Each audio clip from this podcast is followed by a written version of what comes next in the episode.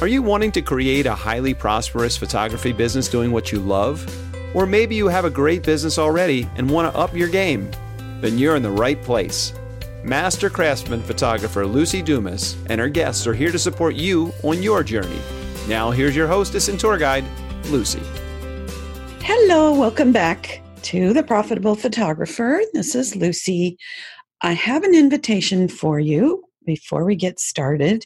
If you are going to WPPI in Las Vegas this year, and it starts weekend after next, I would love to meet up with you. So you can send me a message either from Facebook, Luci Dumas, Luci with an I, or you can send me an email, Luci with an I at lucidumas.com.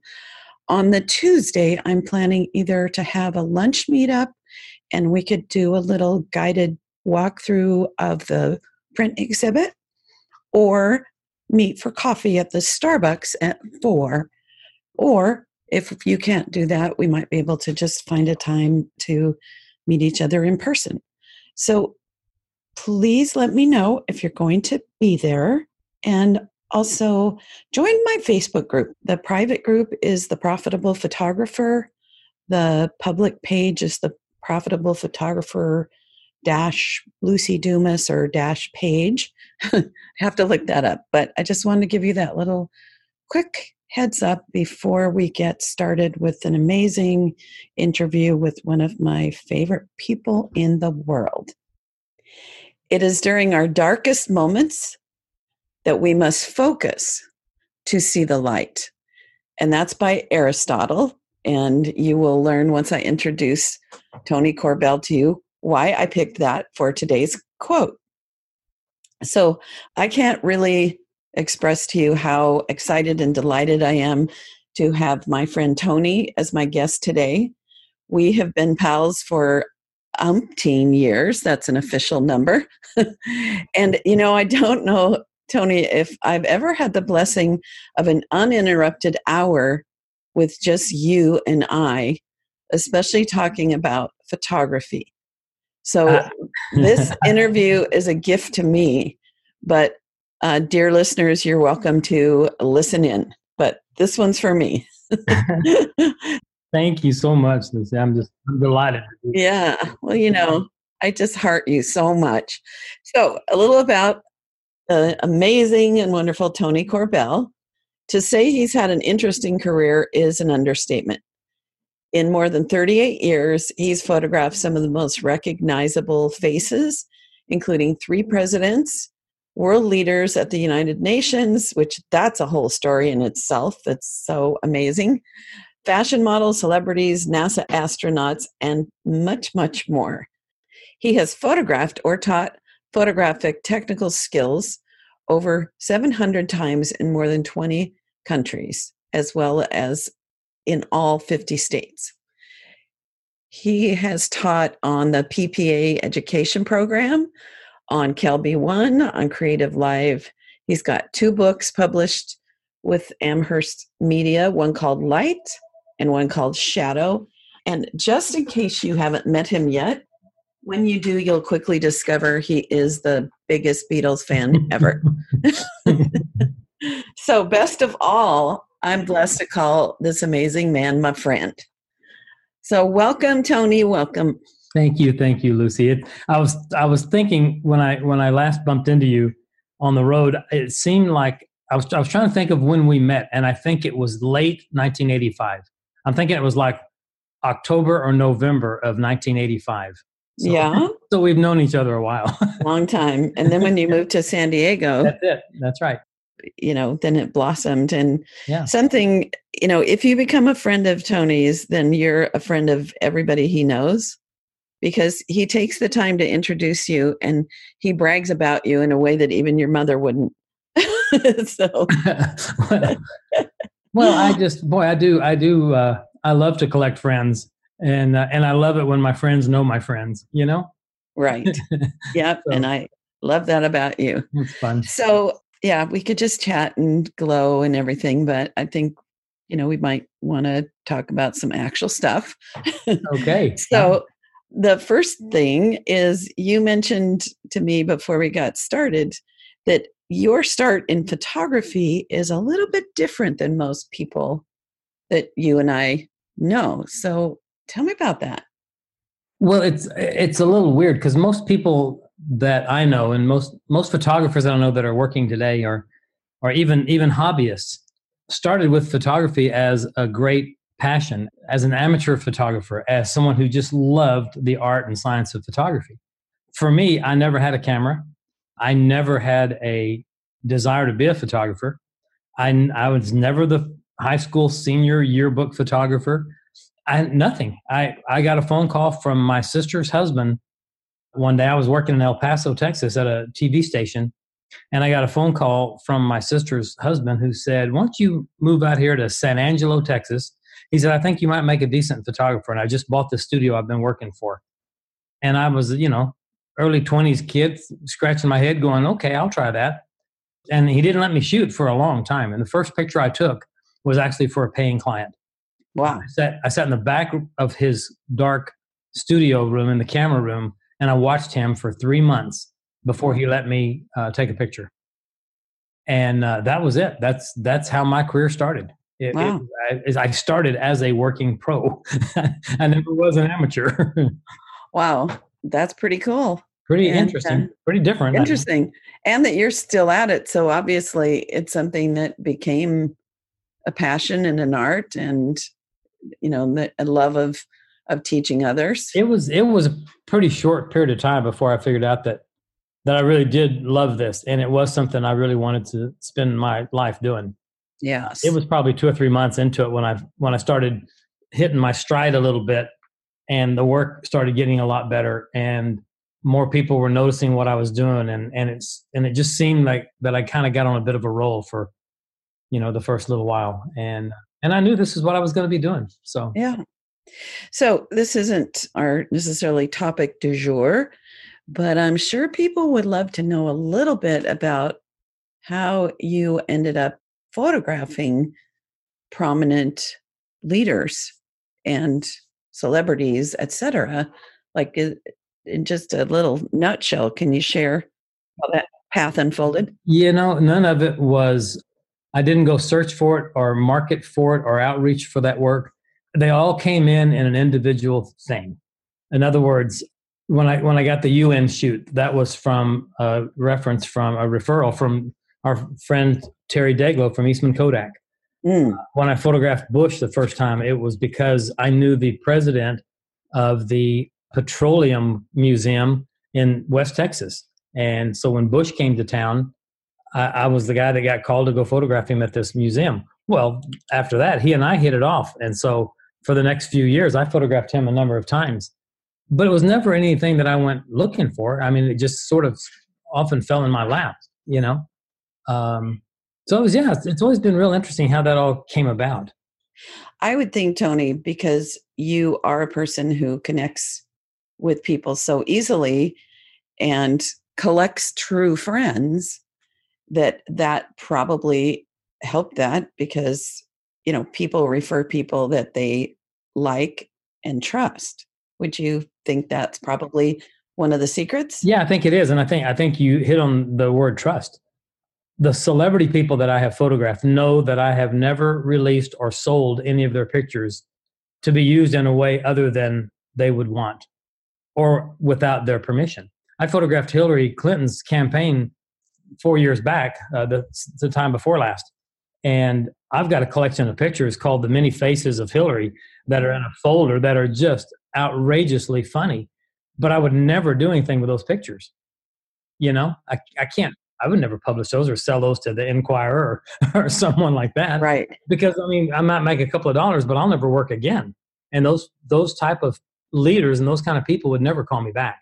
Right. And, uh, so, you know, you got to keep your nose clean and, and go through this thing, you know, with, with quality job one. So, right. I haven't had a lot of celebrities. I've had a few celebrity clients, and the Mickelson family, Phil Mickelson, the golfer. Sure, sure.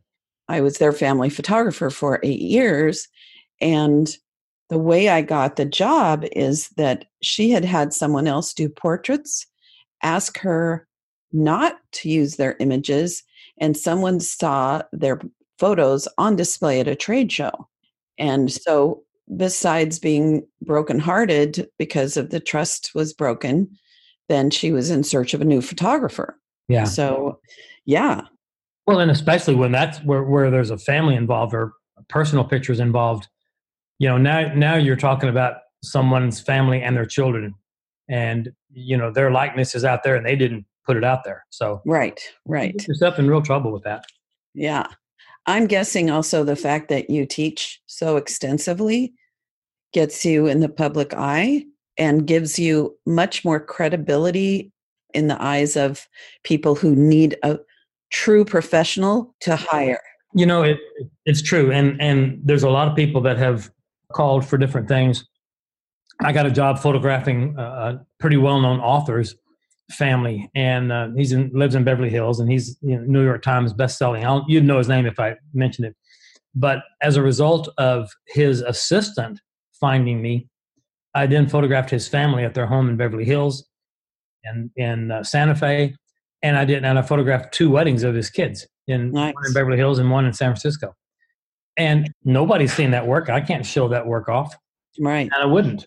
It's this was for them. so what I'm getting at is to plant the seed with the listeners that speaking and being of service to our industry can actually have payoffs. I know when I became president of the local PPSDC, suddenly, A, I had that credibility and my business grew quickly.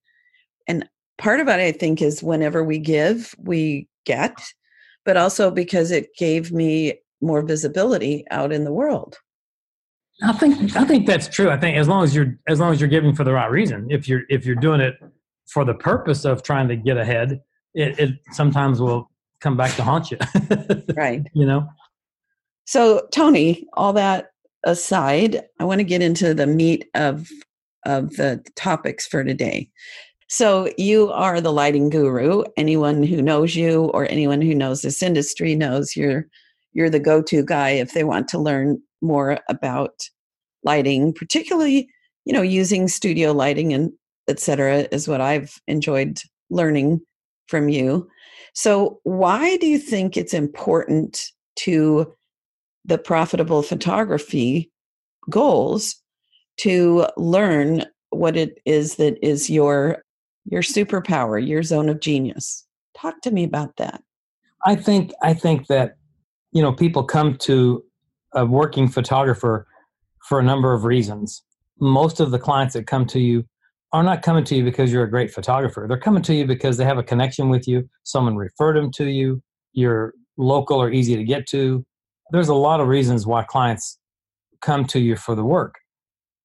But when they do come to you for the work, you've got to be able to perform on demand and not fumble with your equipment, not fumble with the lighting, not scratch your head and wonder where that button is that changes the ISO. yeah. You've got you've got to be so well versed in your technique and your technical skills that the photographic and lighting techniques are a given and then you can just relax and enjoy the connection with your client while you're shooting as opposed to fighting and wrestling around trying to figure out what to do or how to fix that problem or boy where's that shadow coming from or what's that highlight back there from you better get all that figured out long before you uh, before you get on set with a client or or stop worrying about how to add another zero to your pricing which is what hmm. everybody mm. wants uh, right but i think for me it was always about those foundational skills. I didn't my my skills were pretty average and my work was average. I was still buying houses and cars. I had a business. I had a profitable business, but I wasn't very good. And I know I wasn't very good. And then I started studying. And I started studying. And I studied harder and harder and pretty soon, you know, I got picked up by Dean Collins as you know and moved to San Diego to to work harder and study more about light and teach more about light. And uh and at the time that I started teaching, you know, all about light theory and light te- lighting techniques, there wasn't really anybody teaching that much. Uh, Dean had retired from teaching, and there really wasn't anybody else out there doing it. And uh, we all sort of got our heads together and felt that somebody's got to be doing this, and somebody better be talking about it because at the time nobody was. And so I just kind of made that a, a goal for me personally to really fine tune my teaching skills and create a situation where any question that comes up from the audience hopefully gets answered with the next slide that's on the screen. Mm. In other words, I think through all of my techniques that I'm teaching so well that that if you've got a question on your mind that pops up because of something I'm talking about or showing you, whatever your question is, I think I've got it answered in the next in the next sentence. I, I worked pretty hard on, on doing it that way. I'm sorry, you learned what? I learned I learned to to produce those shows in such a way and to and to produce my slideshows in such a way that in lighting especially whatever question pops up in your mind I, i've got it answered with the next slide ah. so that being said can you using just words and not slides give us three or four tips or things that can be takeaways that the listener can without even seeing it can have absolutely like absolutely. so so number one would be what well i think there's four types of of applications of light. And what i mean by that is light can be one of four things. It can be additive it can be subtractive it can be reflective and it can be diffused. Mm. so you've got these four lighting applications in your in your brain. Now add to that the four lighting tools in your brain and that is sunlight speed light studio lighting and ambient light so you you pick one application of light and one tool of light and that's what makes up a picture and every one of us that have ever taken a picture have had one from column a and one from column b right so what is ambient light anything. It can be it can be uh, a, a set of car headlights bouncing off of a white building at night. It can be the, a screen, a white screen in a slideshow. It can be a candle inside a chapel. It can be an LED light bounced off of a, a white reflector. It can be any kind of ambient or consistent light that's just in the area. Okay. So light that's just hanging around. Think about photographing a small child opening a refrigerator at night at midnight, looking right. for a snack. Right. That's perfect example of ambient light. Spectacular light. You just need to know what to do with it. Yes. So, for example, doing a wedding where, let's say, it's the altar photographs, where you must have some kind of strobe or continuous light or something mm-hmm. beyond the ambient but you can also enhance the image by using that ambient light sure you know slowing down the shutter speed so you gather more of the light that's already there to add to the quality yeah and i think that goes to the it's funny it's funny there's so much talk nowadays about off camera flash and, it, and i don't know why they seem to think it's brand new we've been doing it for 40 years yeah you know but but uh for me, it's always been about finding the ambient exposure first. What what do you want the let, let's let's call it the background. What do you want the background brightness to be? Truly what it is, or brighter than it truly is, or darker than it truly is. Once you decide that, then the next decision is okay. Well, then then you. I, I came up with a little phrase a, a while back with uh, a local friend of mine up here in Oklahoma, and we came up with a phrase that's called "expose for the place, then light the face." Mm. And so, if I can I expose it. for the place and expose for that ambient light first, then I'll light the face to suit the needs of the client or the needs of the job. Perfect. Make sense? Yes. Last night at our local meeting, John Marulis, you know John? Oh, sure. I love John. He gave a talk and he's been around a while and he said when I did weddings, I used a potato masher. And I asked my friend who's been doing weddings about 10 years, Do you know what a potato masher is? She's like, No. so I used to have this, um, and and I had, I can't remember, was it Metz? Probably uh, a Metz 60 CT4. Yeah. Oh, so I never had that, you know, that was the Cadillac, but I had another, it's a, so it's there's a flash on the head, and then you have a bar that you hold. Yeah. Um, and mine had a built-in sync, so that I could hold it off camera, or I could have my assistant at a wedding hold it a little ahead of me off to the side, so that my flash on camera, which was a Vivitar 285, and the potato masher would add mm-hmm. enough light because at the time the ISO when I started was 100. That was the film we used. And then they came up with 200 and then 400. That was awesome. anyway, It's so, It's yes. So something I think, and I think I don't always think about this. So, of course, I think about either adding light or using light that's available because I love to find light. But the subtractive part, I think that's where the rubber meets the road of understanding and using subtractive. Can you talk about that? I, I can uh, think about. Uh, you know, a lot of people are already using subtractive light and they don't even know it. Yes. If you if you're photographing a family of five, and you put them on the front porch of their home, you're using the overhang of the roof to sort of subtract light off the top of their head, so to speak. Right. Which is highly recommended. Well, yeah, and in doing so, you're you're forcing the light to come from a direction uh, that's not straight down. So I use I use subtractive light all the time. There's plenty of light, almost every situation. It's just in the wrong place, and it's coming from the wrong direction often.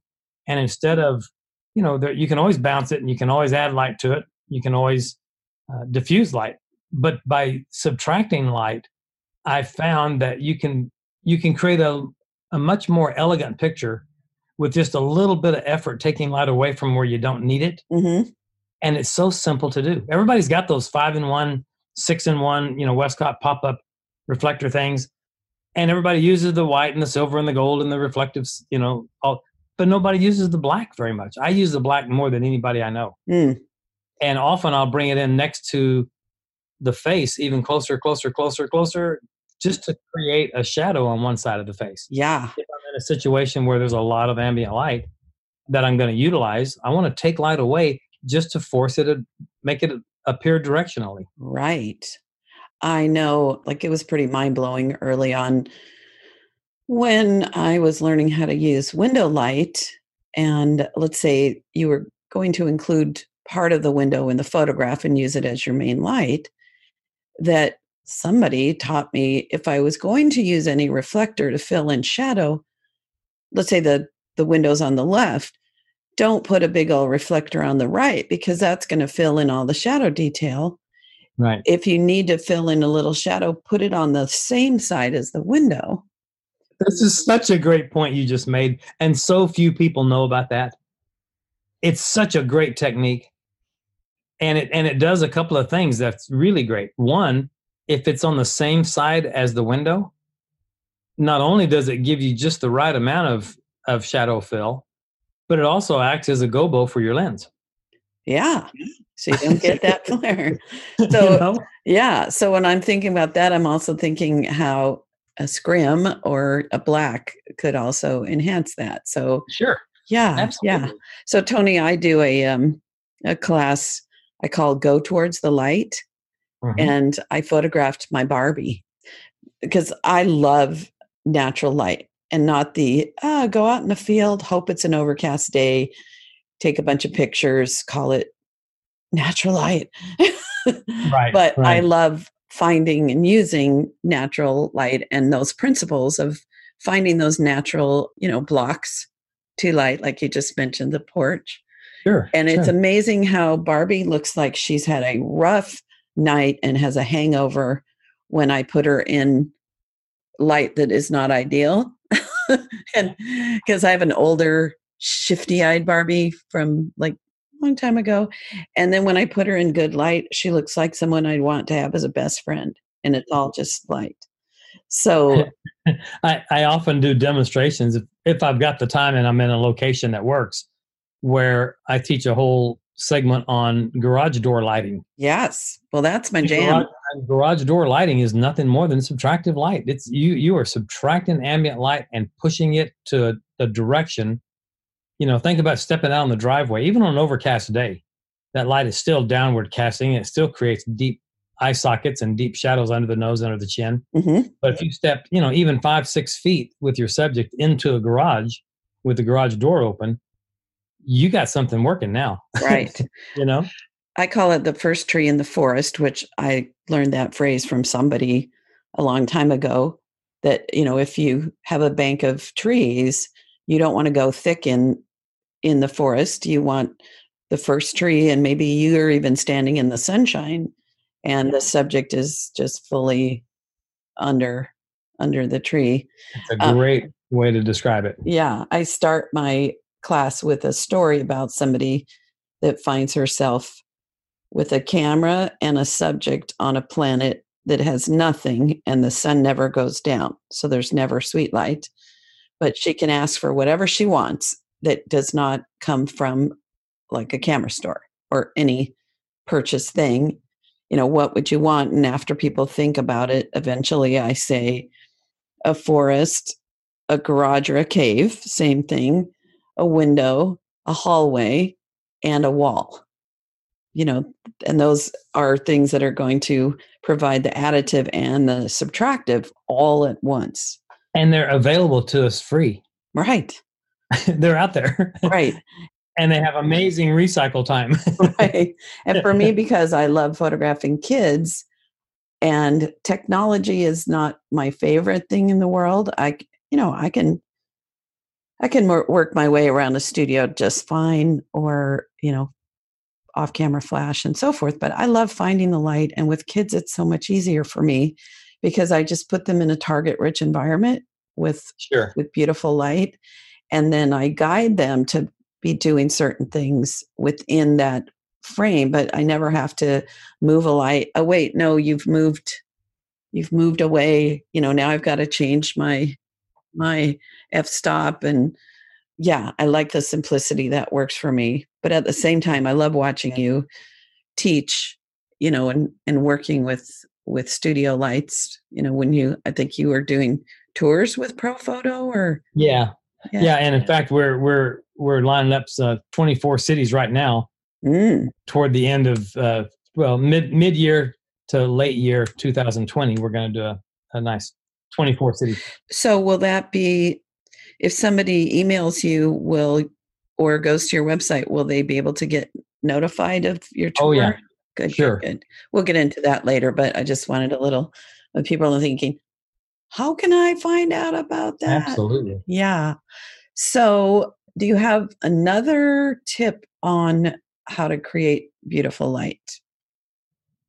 I think one of the one of the driving, I guess, prevailing tips that I keep in my head all the time when I'm working is that you know the size the size of any given light source is such an important part of the construction of a photograph, whether Mm. it's a portrait, a fashion shoot, whatever it is, a commercial shoot of food. It can be anything. But there's something about understanding that the size of the light source is directly relative to its distance to the subject. That sentence is etched in my forefront of my brain. And I and I use that sentence every time I take a picture.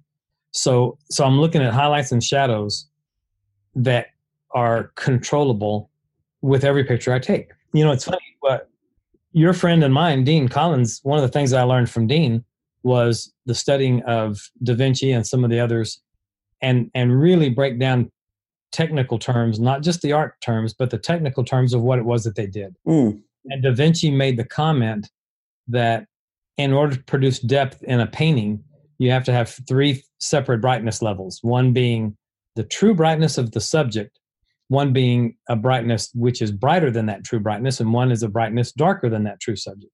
Well, he told us we need highlights and shadows, right? hmm And so we have to have the true brightness of our subject, whatever that level of brightness is. And we have to have highlights and shadows, which are a direct result of uh, directional light, first off. But then we can control the brightness or the density of the highlight. We can control the brightness or the density of the shadow. We can we can control and produce a hard edge shadow or a soft edge shadow. We have complete control over everything about the highlights and shadows. And it almost always comes back to size of source is related and directly relative to its size, relative to its distance to the subject. Yeah, I remember I, I did get to spend a week with Dean in his San Diego studio with a group at West Coast School. And I remember him saying that. And I remember after an evening shoot and a picnic, and it was pitch black, and he took a flashlight and a pie tin and a subject and totally blew my mind and inform me about not only that topic, but also short light, broad light, flat light, just with putting a, you know, a pie tin uh, and a person. The other thing I learned, because he was a commercial photographer, at four in the morning at a bar with a motorcycle and a bunch of equipment and stuff, I learned I did not want to be a commercial photographer. right. It takes a long time to pack when you finish a shoot. oh my gosh. okay, so I have one other question on this topic. Do you think if people are going to use strobes or flash of any kind, that they need a meter? And why or why not? A handheld meter. I've probably been responsible for the more more sales of more light meters than anybody in the world. I have pounded and pounded on the importance of a light meter for so many years. And then 3 years ago, I got my hands on the first TTL studio light that actually worked. Mm. When I say it worked, what I mean by that is it worked not just adequately, but absolutely flawlessly perfect in its exposure. And it's because of a technology that came out that literally is called pre-flash. That there's a pre-flash before the studio flash with TTL fires. There's a pre-flash that basically is reading how much light is hitting the subject, what's the brightness level of the subject, and does it need a little bit more light or a little bit less light? And it's figuring all that out in about four milliseconds.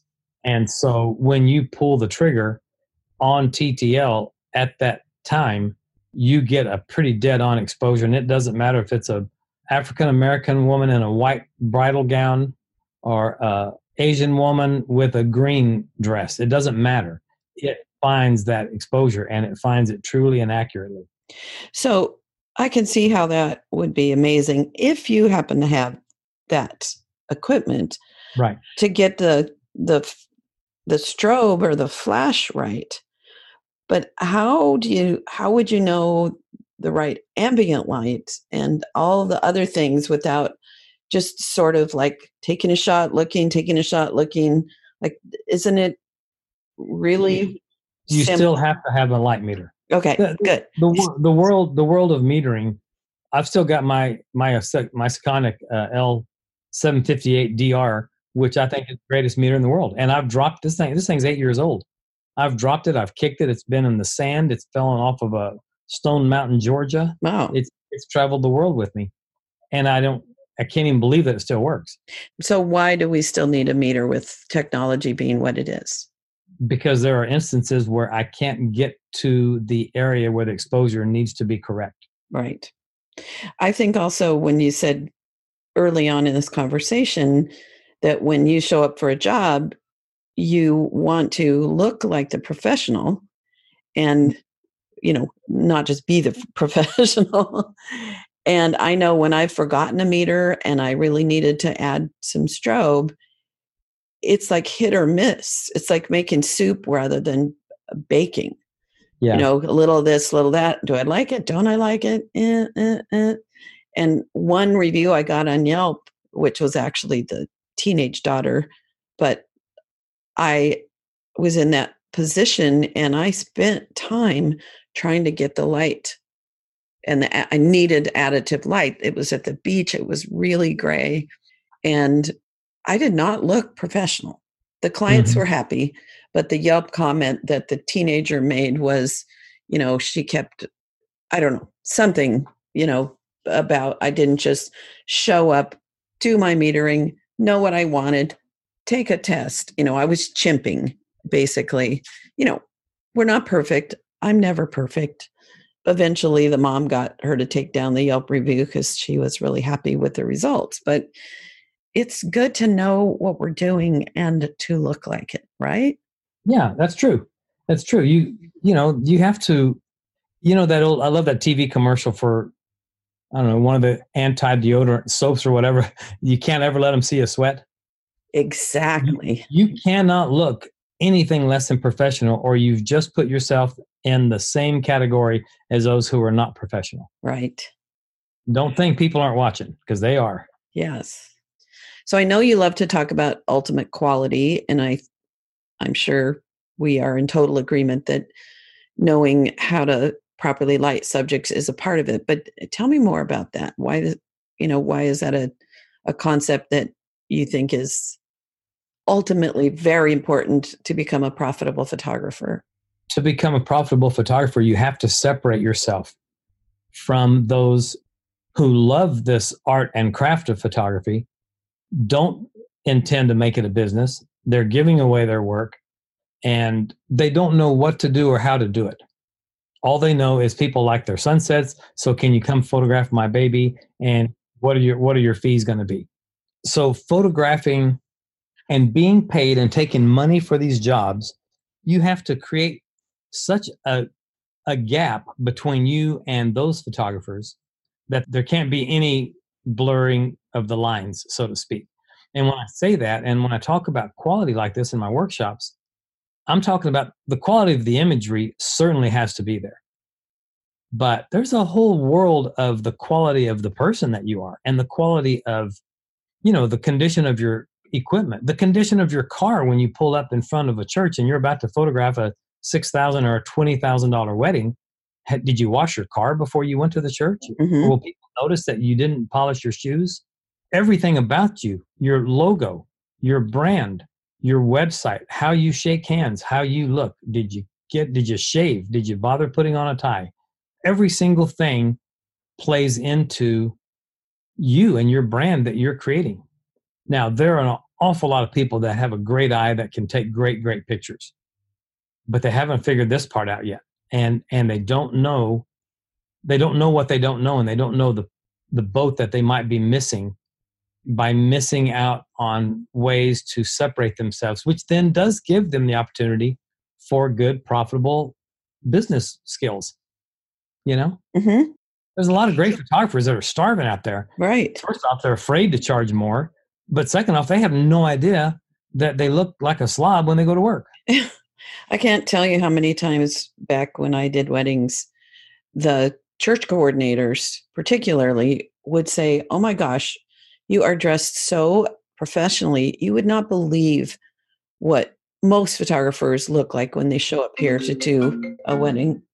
I think that's right. And I, you know, I used to make jokes about that, how, you know, we want to be thought of as doctors and lawyers and dentists and, and be as professional as possible. And then we show up like, you know, the guy with holes in his jeans from the newspaper with five cameras hanging off his neck. Right. Or sorry if any of the listeners love their leggings and their short tops with their leggings, but I really feel that even though we're crawling around in the mud, wrangling babies or dogs or whatever, there's a way to dress that is different than what the people who are doing this as a side gig for a little bit of money that, you know, in everything we do, which is what I hear you saying, be different.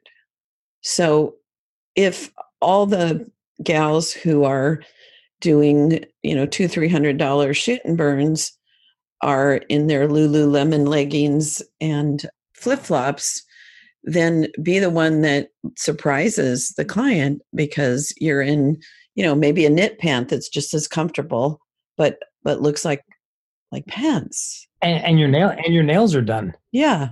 Yeah. you know, a little bit of makeup, a little bit of jewelry. Um, you know, I dress, I feel like I'm in pajamas, but you know, one of the one of the presidential candidates wears a black pants and a black shirt and then a cute jacket and that's sort of been my professional uniform for years sure, and now you know i'm not i'm not 30 so i you know it's it's not super stylish i mean when in doubt all black even if it's a black t-shirt and black pants and you know that always goes over well And the main thing is to just be aware. right You know, right I heard. I heard. Uh, I'm a big fan of Tim and Bev Walden in in Kentucky. yes i get to have them on my show soon Oh, they're great. And, and I heard Tim say one time to a crowd, he said, create bigger gaps. You want to be successful than more successful than anybody else in your area, in your community? Create bigger gaps between you and all of those other guys. right And that's gaps in your marketing, gaps in your logo, gaps in your pricing, gaps in your quality, right gaps how you talk to the clients, every single aspect of it. Yes, I just had an aha on that. That by changing a pricing structure from the shoot and share, even if you're charging thousands of dollars, hundreds of thousands of, of dollars, or $200, being the photographer in your area that sells products, that your prices are higher, the entry point is higher, that separates you and gets people's attention that there's something different about you. Now, being able to address the well, everybody else, you know, charges three hundred dollars and get on the file, get all the files. Well, you need to have some good answers for that. Well, you, do, you do, and and you're establishing what the value is of that product, whether it's a digital file or a 30 by 40 print on the wall. You're in charge of putting that value, that dollar value on that product. Right. And if you devalue that digital file, we had a local guy. Let me just give you a little example. There's a local guy who uh, shall remain nameless, but he really is wanting to become a full time professional photographer. And he's been coming by the studio. He lives here locally. He comes by and has coffee with me at the studio. And I found out the other day he I'm, I'm trying to get him to really consider becoming a professional here. And here's what you have to know. And here's some of the things that you need to do. And he goes and photographs a, a, a high school uh, football game, a basketball game, and put all the files on his website. And you can download them as parents. You can download them for a dollar a piece. Yeah. and and I just and he walked back in the other day, and I just looked at him and I shook my head and I said, "You're going to kill us, Yeah. and we're going to kill you Yeah. because you just told these clients what the value is of that image. That it's only worth about a dollar. Yeah. So, ooh, maybe he made ten dollars because So he might have made ten dollars. Yeah. And uh, so by having pricing that is different than others and at a professional level, then it communicates that you know what you're doing. So no matter how great you are, I would not hire a dollar photographer or a hundred dollar photographer unless you know like it's a friend of mine and we're just doing it for fun. But in general, looking for a pro, no matter how good someone is, if their pricing is not at a professional level, I would never hire them. It raises a red flag to you as a consumer. Right. What's wrong with this picture? What's wrong with this picture? Yeah. Somebody that um, is a magnificent photographer who was inquiring about having me coach. When I first looked at his work, I thought maybe it wasn't his work because of he had shared how long he'd actually been officially in business. Then I learned that he's been working at being a beautiful photographer for a number of years and very like everybody knows who he is and he's now ready to build a business.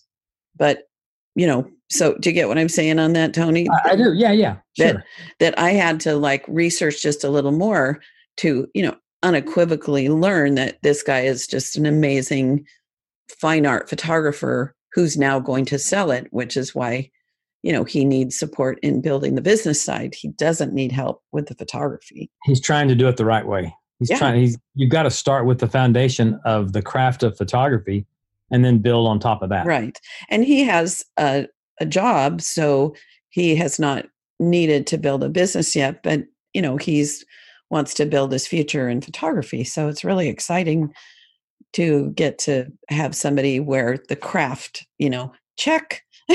Absolutely. now where do we go from here?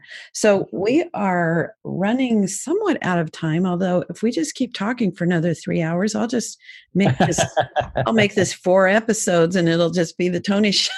hey, and I and I'll come back and be on with you anytime. You know that. Good, good. is there anything else that you feel people really need to know or understand? I, I do want to. I, I, had a thought when we were finishing up that topic on pricing and and shoot and burns. It's inevitable. People are going to want digital files. There are people that will come to you, and that's all they want are the digital files. And I think that as a working pro, you you have a responsibility to teach them what they're missing because they don't know what they're missing. Yes. They don't know that in 12, 14 years, whatever device it's stored on, they can't open or read ever again.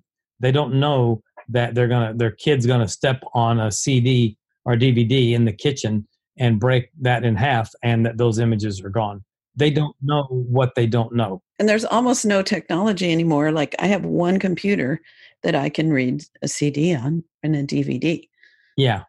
it's all changing and, it's, and it will continue to change forever. Right. But I think if if people come to you for that, for example, M- Mandy's got a digital package on her portrait session. If you are if she's if she's doing your family portrait or your high school senior portrait, she has a digital package. Oh, but by the way, it comes with a photo box filled with prints. Right. She will not sell the digital files without also making prints. So you're going to get the prints whether you ask for them or not. You're going to get the print.